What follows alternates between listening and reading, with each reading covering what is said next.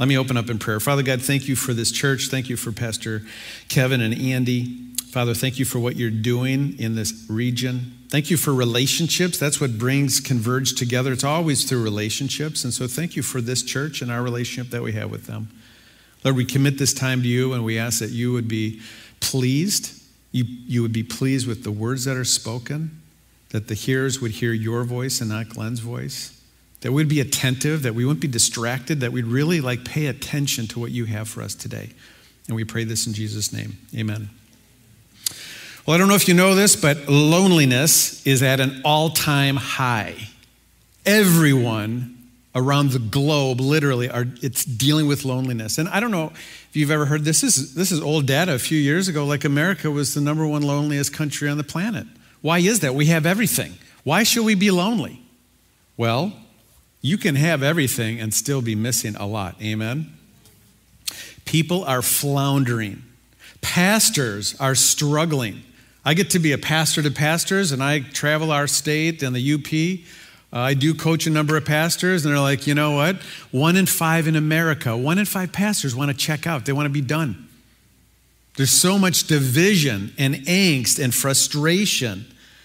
People are hurt and desperate. That's the bad news. It's not a happy, uh, happy commentary. You know, 53% of adults are dealing with, in America, are dealing with mental health issues, negatively dealing with coronavirus. And we thought, hey, after the first of the year, everything's just going to get back to normal. Have you found that to be true as we end January 2021? It's not going back. People are experiencing 30, uh, 36% are dealing with sleep issues. Why is that? Well, worry, you can't shut off your mind, you're dealing with that. Uh, 32% are dealing with eating issues. Have you gained some weight? There's nothing to do. I work from home, and so, hey, I'm kind of bored, let's go to the cupboard. And no one's monitoring what I'm taking in, right? You can relate to this. 12% are dealing with alcohol and substance abuse issues. 12% are dealing with chronic conditions like online gambling, that's skyrocketing, pornography, domestic dispute. I was at my chiropractor earlier this year, and she said, Yeah, I can't tell you how many wives have said, I'm moving out, I'm sick of my husband. That's really troubling, really troubling. Friends, I'm telling you today, people are looking for hope, they're looking for purpose, they're looking for meaning. There's no doubt in my mind that we have a world that is just wandering right now. And so, how do we as the church care for them? How do we help them? Jesus gives us a challenge to love our neighbors as ourselves. By the way, you're in proximity, that's your neighbor. We are a neighbor. I'm a neighbor. I have neighbors. What does that look like? The critical time for us is really to begin practicing radical love. That, quite frankly, Jesus exhibited that. He's the perfect example of radical love. Like he loved us so much. Guess what he did? He died on the cross to save our miserable souls. I don't, you know, I can be cynical, you know, 24 years retired law enforcement. I can be kind of jaded. Can I hear an amen? You are too. I'm just being real here. I'm like, Lord, why don't you just take us out? Us humans suck. We're terrible. We're not respectful. We don't love each other. We're all angst up about whatever little issue. It's very troubling. And I put myself in that category. I watch the news, I go, I'm angry. It's not a good place to be, right? Do you know that your neighbors want freedom and they can obtain freedom and forgiveness and acceptance and joy and peace? Your neighbors can have that. And if you call yourself a Christ follower, you have that as well, but do we live that out? And you can only live that out. You can only experience the peace of God, the love of God, the compassion of God when you have this relationship with God. Life is about relationships, as the old guy in the room. You get later in life, you go, you know what? It's not about me being individual. That's our culture. Americans are very individual. And it's all about my rights. It's all about my little sphere. It's all my little domain. And quite frankly, when you're a Christ follower, you realize I don't really have that. I am to be more loving, more compassionate than the world. And quite frankly, our mission, your mission at Crosspoint, I don't know if you've looked at this lately, go to your website. Your mission at Crosspoint is to equip people to know God. That's not just the pastor or the leader's responsibility. That's everyone sitting here today. That you would help people know God and then find freedom and discover purpose and make a difference. That's a wonderful mission. Church, that's a wonderful mission. But the point is to live it out. It's not just to have a mission statement on a wall or a website. We've got to live this out. We've got to like not be hypocrites. All right, we practice this. Now, again, online audience, stay with us. These guys have no choice, they're not going anywhere. Stay with us. 25 minutes. I'm going to give you some next steps when we get done here today. So, Luke 10, if you have your Bibles, turn to Luke 10. If you have your smartphones, turn to Luke 10. It, it, it's a story that Jesus tells us about loving our neighbor. In fact, Many of you know this story. It's a parable called the Good Samaritan. It's a Good Samaritan story.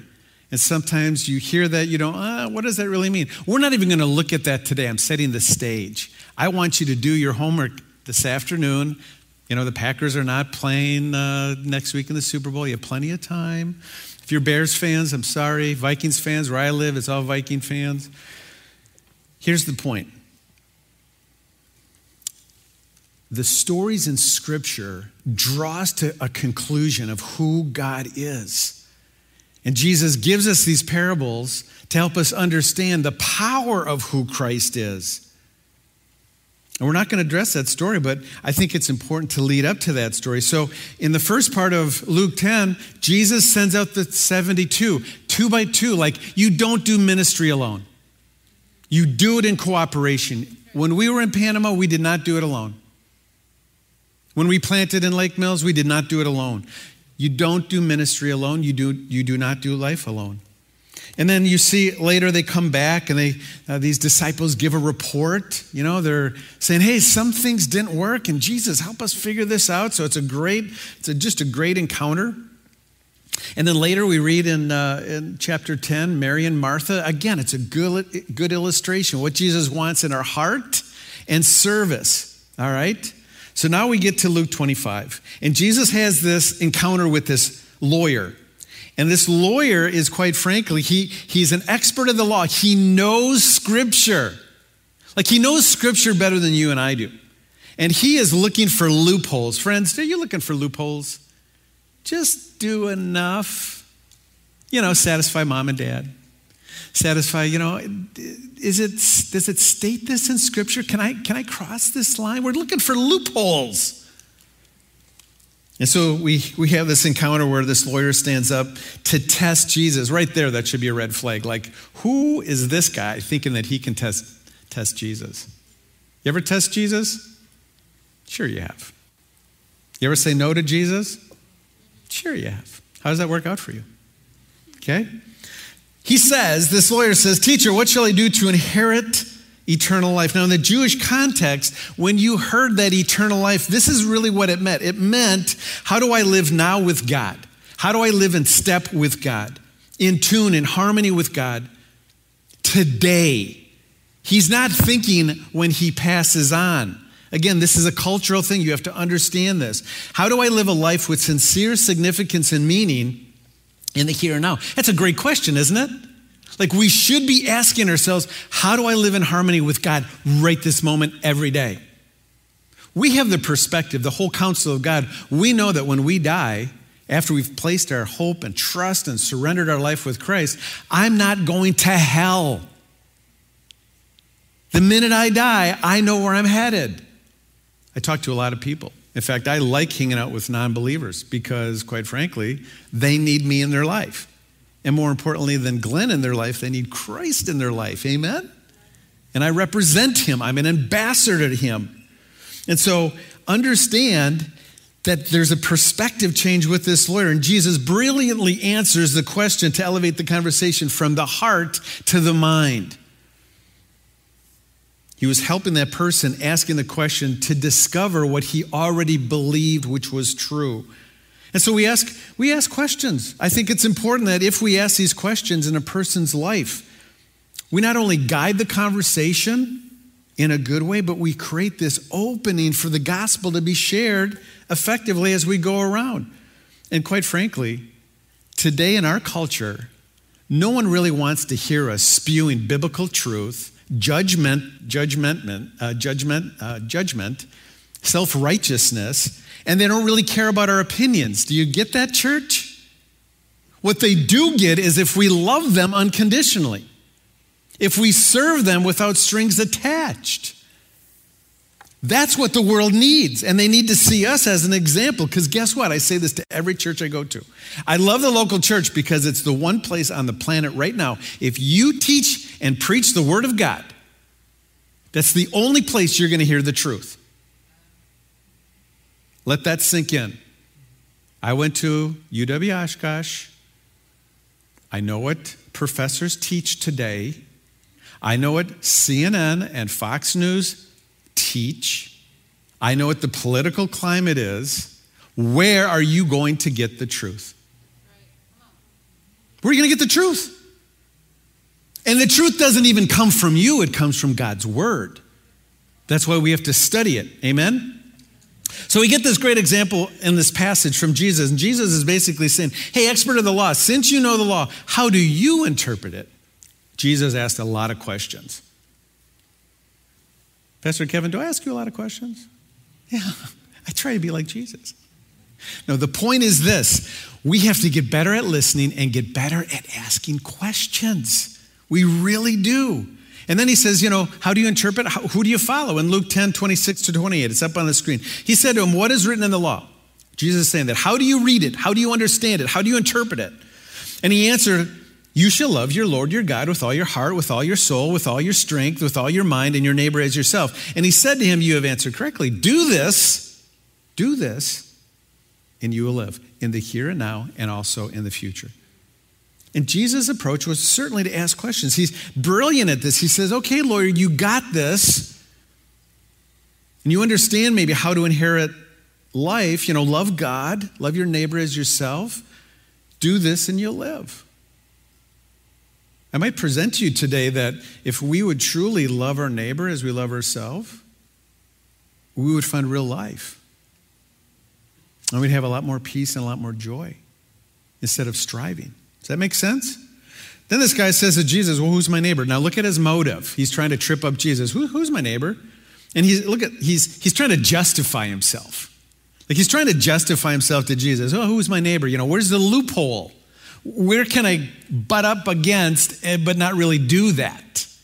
Okay, because in his mind, he has a different view of what a neighbor is. It's a great question. In those days, it was defined by the, by the word rea. In Hebrew, it referred to somebody that is in close proximity, someone from your own tribe, maybe someone in your own country or community, who looks and acts like you. That was your neighbor. By the way, I don't want anyone to look or act like me, if you think about that. So, who's my neighbor? Uh, John 13, um, oh, let me, let me jumped ahead a little bit.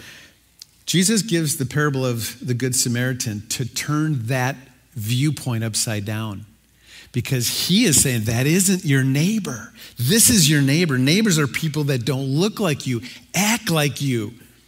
They don't think like you. In fact, may I even say they don't even vote like you? That's your neighbor. That's your neighbor. And you know what Jesus would say? Love them anyway. Love them anyway. Love them anyway. John 13, uh, 34 to 35 says this Jesus says this A new commandment I give you. It's you love one another just as I have loved you, that you also are to love one another. Okay, pause. How has Jesus loved you, church? Those online, how has Jesus loved you? You ever start making a list how Jesus loved you? Can I just make an observation? None of you are dead right now. You're living. He gave you breath today. None of you walked in late that I saw. You woke up on time. Can I go down the list? He says in verse 35 by this, by this church, all people. Is that some or is that all? Church? All people will know that you are my disciples if you love one another.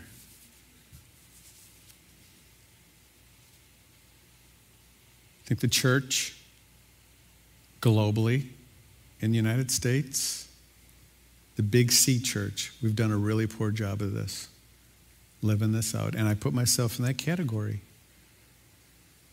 COVID gives us an opportunity to do a reset. Like, we get to do a reset. Churches that I'm connected with, they're killing programs because they're ineffective. They're getting to the heart of prayer. Like, I'm hearing more churches saying, hey, Glenn, I'm feeling the Holy Spirit is leading us. We got to be a praying church. I'm hearing churches saying, hey, we've got to step up and actually disciple our congregation because disciple is a higher requirement than just being a cultural Christian. Every choice you make matters because it proclaims what you think is best and what you believe God is truly like. Every choice, friends. Every choice. Andy Stanley says it this way it's not enough to believe correctly to make a difference. We must act on what we say we believe. We sing these songs of worship to Christ. By the way, worship was awesome this morning. I love going to churches where I hear new songs because, and then I t- I'm going back to Panama going, yo, we sang those Spanish song versions too, you know. So, anyway, got to get to the heart of what we really believe and practice what we believe. Who in your life is screaming for help? That may be tormented. And how are you participating in loving those around you? What added value to a person's life can you bring to the table? What are your daily choices? What does it say about what you really believe God to be? It's not just an hour on Sunday, it really is 24 7. Can I hear him? Amen? I'm losing you. You're like, okay, when's he leaving? You thought I was going to give you a fluffy message today? No, we have to be challenged. We have to be challenged. The danger of free will is this that we have the opportunity to choose safety, comfort, security over rejection, bitterness, division, and even death instead of life. Free choice gives us that. So, what do you do with your lives to proclaim that God is who He says He is? is do we have a God that just stands on the shore, let, lets people drown in their misery every day? Do we have a God that we serve like that? I mean, that God wouldn't, wouldn't risk everything. God risked everything for you and for me. That God doesn't care enough to engage in their difficulty, their struggle, their conflict. Or that God wouldn't want to rescue and redeem the situation. Why do you think you're in their life? That is your covert mission to make a difference in someone's life, to lend a helping hand, to listen, to comfort. And I might add this as a church don't try to fix someone else's problems, but you can help them. Today, we have this opportunity to align our lives with, with the way that God's heart beats for humanity. We're, we're just hardwired that way if you're a Christ follower. To give life, to choose life, to be life giving, to continuously declare that God is who He says He is, and, and I'm not going to reject rejection. I'm going to proclaim Him. And we get to be givers and guardians of this life. They know who we are by our love, by our unity. Like, put our differences in the trash. Because at the end of the day, it doesn't matter. At my elder stage of life,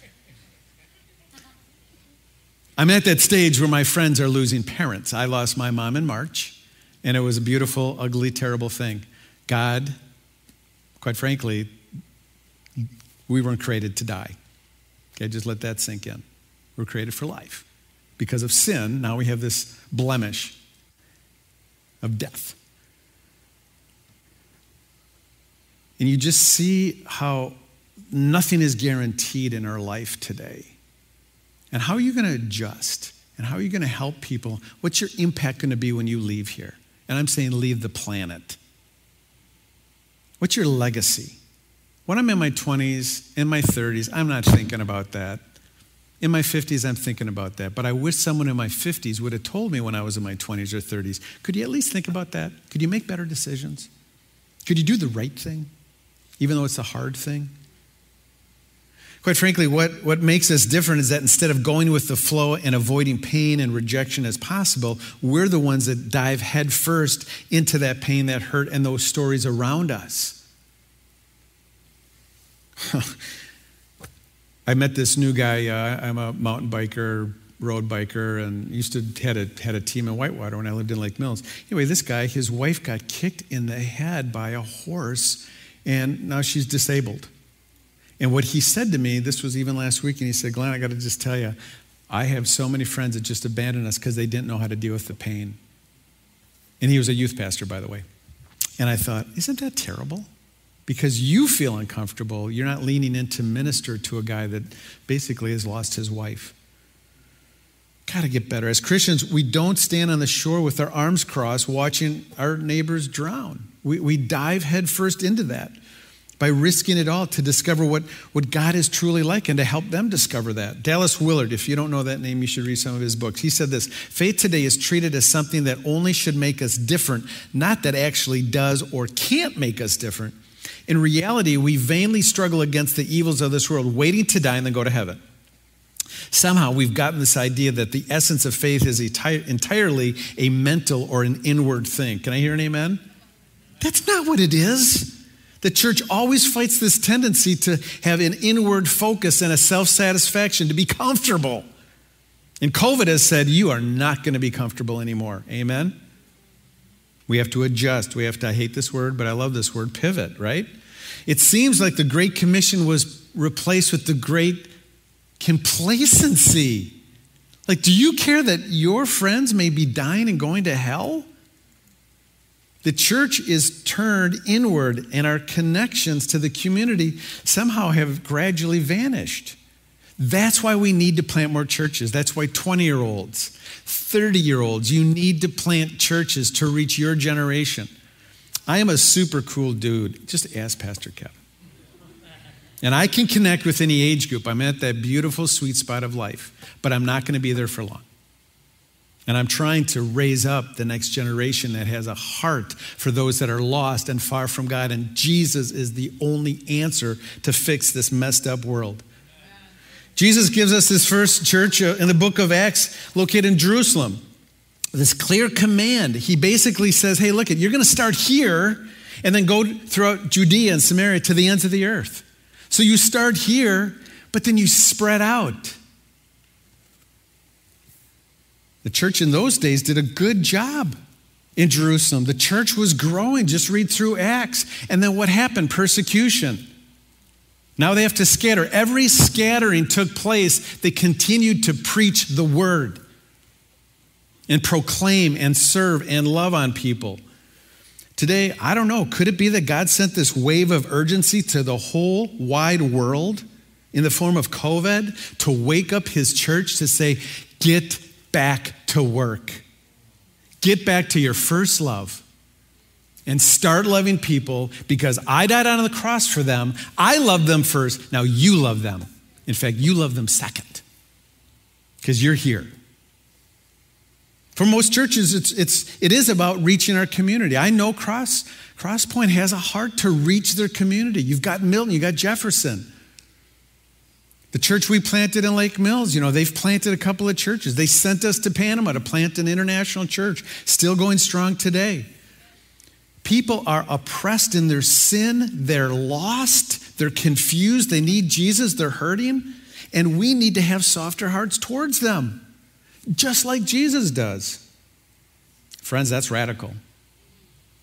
It's radical. Now, we have an online audience. You're sitting here you do a little examination of your heart. How are you doing in loving your neighbor? Give yourself a score one to five. One is you're terrible. Five is you're making some headway. We have to be reoriented, we have to be realigned. We have to be reminded how important this is. In fact, Acts 8 4 says, Now those who were scattered went about preaching the word wherever they went. If you're at UW Whitewater, preach the word. On your floor, preach the word. If you're working in a hospital, police department, factory, preach the word. Now listen, I said this earlier it's not spewing biblical knowledge, it's being Jesus with skin on, with his hands and feet and his eyes and his mouth. Earn the right to speak into someone's life. I, I met this guy biking um, I guess it's coming up on two years. He's a Jehovah Witness, or I think he's former Jehovah Witness. It's almost two years. I've said nothing about Christ to him. Why? Because the Holy Spirit has not opened the door, and I haven't earned the right to speak into his life. He's not asking yet, but he likes me on Facebook. He knows that I'm at your church today because I post it. He knows my background. And there'll come a time when tragedy or something defining in his life, hey Glenn, could, you ask, could, you, could I ask you a question? I haven't earned the right. So be wise, be shrewd, be tactful. And I would say be loving, all right? Now, I want to finish up quick because I thought I was going to be shorter than I am, but anyway. There's a, there's a book that I read about 10 years ago, The Hole, in My, the Hole in the Gospel. Have you read that? Have you seen this book? I know, college students, you have enough books to read. However, I'm reading this book. This is before he went to Panama. I'm up on my deck in Lake Mills, and I could only get through maybe a chapter at a time because it, it, it, broke me. It broke me because I am evangelistic. I don't have the spiritual gift of evangelism, but I do the work of evangelism. And I have a heart to see as many people as God calls come into the kingdom of heaven. So I read this book and it just turns my whole perspective of evangelism upside down. Let me just, just read just an excerpt. Just it, it made an impact on me. I hope it makes an impact on you. And I would encourage you to get the book and read it. Anyway, this is what he says. He says, Our view of the gospel has been narrowed to a single transaction marked by checking a box on a bingo card at some prayer breakfast, registering a decision for Christ, or coming forward during an altar call. I have to admit that my own view of evangelism, based on the Great Commission, amounted to just that for many years. It was about saving as many people from hell as possible for this next life. It minimized any concern for those people in this life. It, had, it wasn't as important that they were poor or hungry or persecuted or perhaps rich and greedy and arrogant. We just had to get them to pray a sinner's prayer, and then move on to the next potential convert in our evangelistic effort to make the good news accessible and simple to understand. We seem to have boiled it down to a kind of fire insurance that one can buy. Then, once the policy is in effect, the sinner can go back to whatever life he was living of wealth or success or poverty or suffering. As long as the policy is in the drawer, uh, the other things don't matter as much. We've got our ticket to the next life. And I think people have that perspective in the church. Okay? Our charge is both to proclaim and embody the gospel so that others can see and hear and feel God's love in tangible ways, in tangible ways. When they see us living out our faith with integrity and compassion in the world. God can use us to give those people a glimpse of his love and his, his character. And it's God, it's not us. Okay? By the way, any, uh, any complainers in the church online? Any complainers? Really? I'm the only one. You bunch of liars. Holy cow. Pastor Kevin, you got a lot of work to do. Here's my point God does not look kindly or favorably, favorably on complainers. The world has enough complainers. Don't be like them. Be Christ. Amen? Come on now.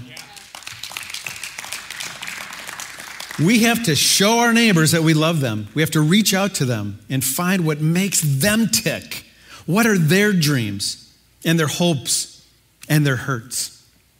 How could you be Jesus with skin on? Now, you have a lot of ideas.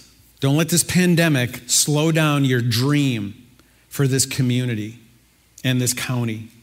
So, what can you do? I'm, I'm listening to churches that are offering blood drives. One, one church in Fond du Lac said, We haven't had a blood drive in 20 years. People are coming into the church. Church, today's culture will not come through the front doors. They're going to come online first. We have to go out to them. You should be clapping for that one. I'm just kidding. The food pantry. Churches, I am amazed. We had a dip in giving, but churches are reporting like giving is like off the charts. Don't just build your bank account, give it away. Do something proactive. What about the schools that need things? I mean, I'm hearing these wonderful stories work projects, tutoring, snow, snow shoveling, food delivery. Now I have a novel thought. What about actually calling people up on the phone? I know it's an old style type thing. People are so lonely. Our pastors, some of our pastors are calling every member in the church, "How you doing? How can I pray for you?" Not a text, not a post, like a voice. Because people are really lonely, and the shut ins are even more so. Okay?